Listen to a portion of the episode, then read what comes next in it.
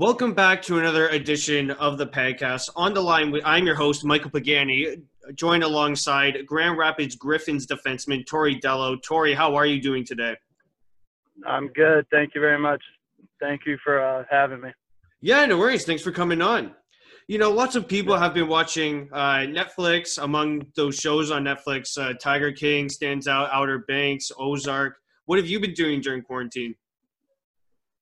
Uh, I've just been spending a lot of time with my family um, and watching a lot of Netflix. I've watched every show that you just listed off. So, but we've been playing a lot of board games and then just trying to stay active as much as we can, whether it's going to play golf or to play tennis and just have fun and just enjoy time with my family because I normal schedule I'm usually not around this much. So it's been it's been quite nice to actually be home and to see my dad and my family. How busy are the tea times for you? Um, they've been actually pretty packed, so it hasn't been easy to get tea times around here. But luckily, my uncle is a golf pro at a club about 10 minutes away from our house, so I just shoot him a text, and he usually gets me on whenever he can. So it's just, which is nice. Who influenced you to start hockey? Um, it's actually kind of funny just because like no one in my family had ever played hockey before me, and my dad was and he still is a basketball coach, and my uncle does baseball, and my grandfather was in football. So like kind of no one in my family um, had any history with hockey. So I just remember like being put into a learn to skate class, and it just kind of took off from there, and I just never really looked back. Was there a player you looked up to in which you wanted to model their game your game after? Yeah, I mean, being from Chicago, like the Hawks are always pretty relevant. And, like I was, was a huge Chicago Blackhawks fan um, growing up, so like especially like in the like 2010s and like when they were like one of the best teams in NHL, like I was watching every game and following them closely, and I definitely like would catch myself watching the defenseman more just because that's the position I'm in. And I thought watching like watching Brent Seabrook and Duncan Keith like really helped me. But I really like would pay attention to the stuff that Brent Seabrook would do. You know, they did win the cup eh, against Philadelphia in Philadelphia. Where were you when they won that cup? I was in my basement. We had a we had like we hosted a family party over at my house, and I still I still remember like the seat I was sitting in and just the reaction, and like no one knew the puck went in except me and my mom, and like we started freaking out. Everyone was like, "Why are you freaking out?" And we are like, we are like, in, "It's in!" Scored. Yeah, and like so, I, I still remember it like to this day. It was, it was pretty cool. You did play at the U18 Ivan Hlinka tournament, you know, earning a bronze medal in 2014. Uh, is that bronze medal kept in some sort of safe? Um, it's just it's just hanging up in my room, so I I, I don't I don't really get much use out of it right now, but uh, I'm sure it'll be cool to look back at uh, when I'm older. Looking back at that tournament, what was the experience like? Uh, it was great, and like it was really good just because we we also did the um, the one the year before the five I think the five nations. So like mm-hmm. I, honestly like the the team from the previous year is like essentially the same team. So like we didn't really have to like the first year was so there was so much emphasis on like coming together as a team because it's like such a close uh, a short tournament. So having the same group of guys that like we all kind of grew up playing with or against each other and we played with each other the previous year. So I mean it was super fun and it's definitely a fun like a diff- totally different experience than I've ever been on in my life. Like you're just going to a totally different country that is, has just different ways than you do. So it's kind of an adjust an adjustment at first. So like it's definitely a fond experience that I have, and like I always look back. What was the experience like? Oh, sorry. I still keep you guys. No, you're good. Okay. Uh, what was the experience like at Notre Dame? You know, they're one of the powerhouses for college hockey. Um, it, I mean, it was it was unbelievable. I mean, especially now, looking back at my time there, like I can appreciate and understand some of the stuff that they would put us through and that we went through. And at, like at the time, you kind of don't understand, and like it's a grind every day, like class, workouts, practice, film, all the stuff. It's such a grind, and like when you're going through, I guess you don't really realize how cool it is to go to Notre Dame and how like how fortunate you are. But now, and I have I've only just graduated last month, but like even reflecting on it, and I've had time to really reflect on it. Uh, I mean, it was a pretty uh, special experience. Did you ever attend any of the football games? Yeah, we because it kind of worked out uh, decent with our schedule, so we would pretty much be in preseason mode, and we'd be in like training camp, and so like my freshman year, I think we went to four or five, and then so we we were around three to five games per year, and they were always like because we didn't get to go to all of them like everyone else were because of due to our schedule. So when we got the chance to go to it, like they were always super super fun days, and like we'd always wake up and we'd have 6 a.m. workouts, and then we'd have practice after, or we'd have practice and then we would work out, and then we would go hang out in the parking lot like as a team, and then just have fun, and then we would go to the games, which were uh, they were just a blast. Like you said, you did graduate last month. What's the biggest challenge being a student athlete?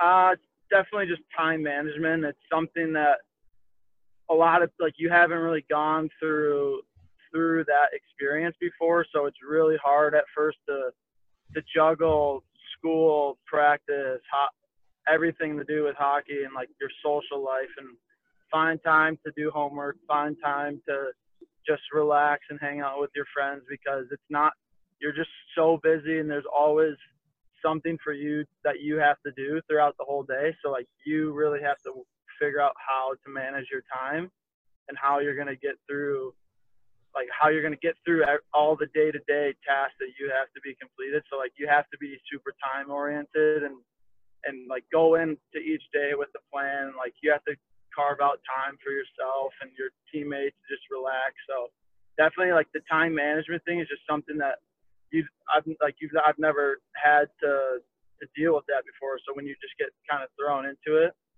that's probably the biggest adjustment that it, that it is right away. You did earn uh, the alternate captaincy there. What did it mean? What did that mean to you? As you know, some people know that teammates and you know team executives do vote for captains. I mean, it, it's a huge honor just to go to Notre Dame and then to be voted an alternate captain was. It's just an honor, especially when it's coming from your teammates and people who you're hanging out with every day and like you call your best friends and for them to recognize that is a huge honor and it's like it's not something that you take lightly when you go to Notre Dame because there's like there's a lot of expectations from the captain from the senior from the senior leadership. So I mean it was, it was just a it's a great honor. What did you study at Notre Dame? Uh, I was a history major in American studies and then I got a a minor in business economics, so I was able to do um, a little bit more than just the history because I wanted something to do with business. Do you hope to go into business uh, post hockey? Yeah, I haven't. I haven't really thought about like what my plans are. I'm kind of. I, I could see myself going into business, possibly real estate, or like or staying in hockey. I could see myself coaching, and so I mean, I guess it's just something that I'll take on when the time comes. Is obviously I want to be prepared for that day, but I don't want that to be my sole focus. You know. Yeah, yeah, definitely. You did help ND reach back-to-back Frozen Fours during your first two years on campus. Uh, what was that like? It, it was awesome. I mean, I just remember like both of those years, everyone was kind of counting us out, and we just went at it as with an underdog mentality that we're just going to prove everyone wrong and that we belong here. And like those, like those two teams were two of the closest, the close knit teams I've ever been on. And I think like when it first, like when we, at both of those years, we went through so much adversity, especially in the postseason, and like the way that we just came together and got through all those those like those tough times in games, and uh, it was just I'm getting chills just talking about it now, just because like I remember just going through going the battle with like those those guys and those teams, and we were so close, and just coming out on top was just a great like great achievement for both of those teams. During your second year, I believe you finished uh, as a runner-up to Minnesota Duluth. How hard was the road to the finals there? It was tough. I mean, it was kind of the same thing. Like we were kind of like we were kind of up and down all year, I guess you could say. And like once you get into that tournament, it's just it's anyone's it's anyone's game. It's anyone's tournament. I like Duluth was the 16th seed team, if I'm not mistaken, and like they eventually like they came home with the national championship. And I just remember like us coming from behind in every postseason game, and just like I think I think that was the year like we had the nickname the cardiac kids because we were giving our coach heart attacks and stuff. We were we would always had slow starts and we would always be clawing, fighting our way back into games and somehow it worked up until that last game. I remember they went up on us right away, and we we like thought we were just totally fine. We were going to come back, and we just came up a little short. Was it the goal at all to give your coach a cardiac arrest? no, it was not the goal. I think he's put he's getting a little um, a little age under his belt right now. We're, trying to, we're trying to take it easy on him. What lessons did you learn that could be applied to your game today from that Frozen Four? I mean, kind of just what I've been saying. Like, we went through so much adversity, and I think all the guys on that team have learned how to come back when you're down and how to just fight. And like, you're never out of the fight, and just keep clawing and working your way out of it because hockey is just such an up and down sport, and you're you're going through adversity every game. So you have to stay like I you just have to stay so even keel and like the next shift approach and not getting too down on yourself because you're gonna get another opportunity to go back out there and whatever. If you make a mistake, you're gonna get one more chance to make up for it and stuff. So it's just not going up and down. How did you get the opportunity to play for Grand Rapids? just stay oh. doing it. Um, so we we lost to Minnesota in the first round of the Big Ten tournament, and then it was kind of just talk to some teams and see like what offers I have, and I ended up signing with Grand Rapids, and I actually went to Toledo to go play. That the night I played, I was supposed to play in Toledo, and someone in Grand Rapids got sick the morning of. So I was actually I was in Toledo and I pre-game skated in Toledo. I was in the hotel and they gave me a call. They're like, "Hey, we need you to come up to Grand Rapids tonight." And I was like, "Oh, okay." So I rushed back to the rink, packed my bag, went to the hotel, packed all my stuff, and I had about like a three-hour drive up to Grand Rapids. Made it there like 2 p.m signed everything, got the physical out of the way, and then just just go over systems, and then just came come back and just play hockey. I mean, I, there was only so much time to go over so much stuff, so I was thrown into the fire and play hockey for 60 minutes, and I thought I did pretty well. Did the team ever give you uh, the rookie lap? No, I think that's just an IHL thing. So I I, I didn't have to do that. You know, you were uh, starting your junior season when the coronavirus uh, happened, and that obviously canceled the AHL season. How do you hope to remain in, uh, you know, top shape when the next season starts? Yeah, I mean, it's kind of just uncertain times right now. No one really knows when we're going to have to report back and when next season's going to happen. I mean, kind of the same thing with the NHL right now they have dates in mind, but I'm nothing set in stone just due to the time that we're living in right now. So I mean, it's just focusing on the now and going to the gym every day and getting my work in, and then just trying my best to to start preparing for next season. Do you ever focus on the fact that you know you could get called up at any time? Um, no, I, I haven't. I, I don't yet. I don't know what it's going to be like in the future and what my feelings are going to be, but I would wherever I am playing, I like that's just going to be my sole focus and the team there and preparing myself to play my best hockey and not because it's all I can control is what I do on and off the ice, and I can't control whether you get a call up or whatever it is. So just I'm not gonna I can't just worry about that because then then who knows where your mental state's gonna be. Just focus on the now and focus where you are in the present. Are you still remaining in contact with the team throughout the this pandemic? Yeah, there's been some um, some updates. It was pretty it was pretty slow at the start just because no one really knew and there was all the stay at home orders from each state and each and each county. So it was it was kind of out of like our control. So it was kind of just listen to what the authorities are saying. You we just have to follow their guidelines. So, we, but we we've been in contact over the past few weeks. So um, I think hopefully things will start ramping up here in the next couple months. Now, to uh, you know, as we're concluding this interview, do you have a fun, funny story to share about your career? Uh, um,